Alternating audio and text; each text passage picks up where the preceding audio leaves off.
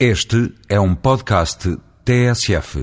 Hoje o tema desta crónica é incontornável. A 29 de fevereiro a TSF faz 20 anos.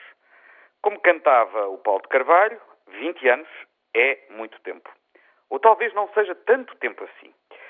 Sou dos que se lembra dos tempos iniciais do projeto de formação profissional na Rua da Ilha do Pico. De então para cá, o tempo que passou no nosso país foi muito, mesmo muito, marcado pela TSF.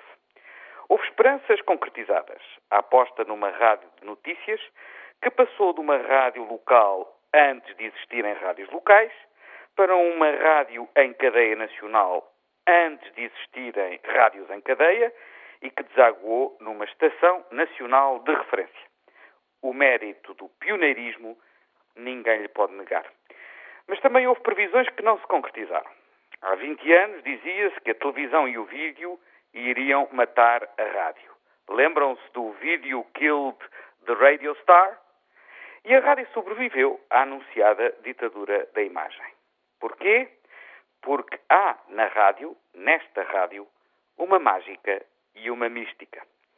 A televisão favorece a preguiça da imagem pronta a vestir. Mas a rádio é mais exigente, porque estimula a imaginação e já agora o imaginário dos auditores. Daí a fidelidade dos que a ouvem e a renovação de gerações que a ela aderem.